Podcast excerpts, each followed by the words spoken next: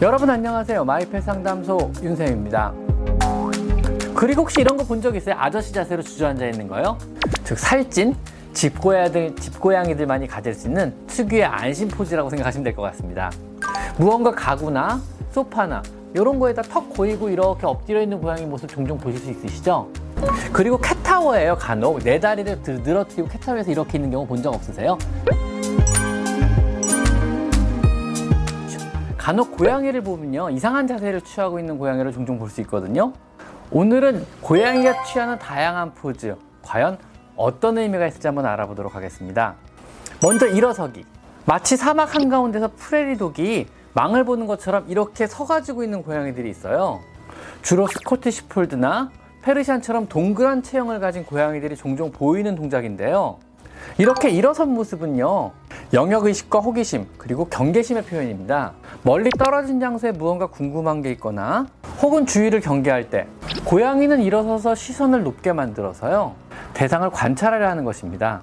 아무것도 없는 곳을 향해 일어서 있는 경우는요 사람에겐 들리지 않지만 그쪽 방에서 어떤 희미한 소리를 들은 거죠. 그래서 망보듯이 그쪽 방향을 주시하는 겁니다. 절대로 귀신을 본 것은 아닙니다 그리고 혹시 이런 거 본 적 있어요? 아저씨 자세로 주저앉아 있는 거요? 간혹 SNS, SNS 사진에서 볼 수 있는 아주 코믹한 모습인데요. 마치 인간 아저씨가 땅바닥에 철퍼덕하고 이렇게 앉아있는 듯한 모습을 보이는 자세거든요. 고양이의 기본 앉는 자세는요, 내 다리를 바닥에 대고 앉아있는 자세가 일반적인 경우입니다. 뒷다리를 이런 식으로 아저씨 자세처럼 쩍 벌리고 앉아버리면요, 갑자기 도망가거나 불시에 대응하기 굉장히 힘든 자세가 돼요. 즉, 도망가기도 어렵고 갑자기 공격하기도 어려운 굉장히 무방비한 자세인 겁니다. 야생에서는 절대 있을 수도 없고 볼 수도 없는 자세에 해당됩니다. 즉 살찐 집고양이들, 집고양이들만이 가질 수 있는 특유의 안심 포즈라고 생각하시면 될 것 같습니다. 아마 살이 찌고 게으른 고양이가 배 털을, 배 털을 고르느라고 앉아서 고개를 숙이고 있다가요. 의외로 이 자세가 편해서 사용하기 시작한 자세라고 추측이 됩니다. 절대로 어떤 경우에도 자연 생태계에서는 볼 수 없는 자세입니다. 다음에 꼬리 감기. 이거는 가끔 보이는데요. 고양이 자세로 그냥 앉아 있는데 자신의 꼬리를 몸 둘레 삥 둘러요. 바닥을 통해 가지고요. 마치 목도리처럼 내 발의 주위를 꼬리로 감아 버리는 건데요. 이것은 긴 꼬리가 다치지 않도록 몸에 바짝 붙여서 앉는 자세입니다. 긴 꼬리를 바닥에 널브러뜨리면은요. 밟히거나 다칠 우려가 많거든요. 어쩌면 예전에 주인에게 꼬리를 밟힌 경험이 있어서 그럴 수도 있습니다. 간혹 경계심이 강한 굉장히 야생성이 강한 고양이의 경우는요 자신의 꼬리를 바닥에 내리고 그 위에 앉기도 합니다. 이는 자신의 항문이나 항문낭 냄새를 바닥에 묻히지 않기 위한 굉장히 조심스럽고 야생성이 강한 굉장히 조신한 자세에 해당됩니다. 즉 자신의 흔적이나 냄새를 어떤 경우에도 바닥에도 남기지 않겠다. 이런 의지의 표현이라고 보셔도 됩니다. 그 다음 턱 꼬이기. 무언가 가구나 소파나 비계나 아니면 캣닙 인형 이런 거에다 턱 고이고 이렇게 엎드려 있는 고양이 모습 종종 보실 수 있으시죠? 궁금한 대상을 지켜는 보고 싶은데 몸은 좀 편안하게 하고 싶을 때 보통 취하는 자세입니다. 즉 편안하게 경계의 대상을 관찰하고 싶은데 더 편한 자세를 입고 싶다면요. 턱을 받쳐서 시야를 확보하고 엎드려 있는 자세입니다. 그리고 아주 졸리고 피곤하지만 경계 중일 때 보이는 자세이기도 합니다. 이는 마치 사람이 비계를 가져다가 비계에 누워서 고개를 든 상태로 테레비를 보는 그런 자세라고 생각하시면 될 것 같습니다. 그리고 캣타워예요. 간혹 네 다리를 늘어뜨리고 캣타워에서 이렇게 있는 경우 본 적 없으세요? 배만 캣타워에 얹어놓고 네 다리를 너덜너덜 늘어뜨리는 경우예요. 굉장히 편안한 자세죠? 이거는 야생 시절에 휴식을 취하는 방법으로요.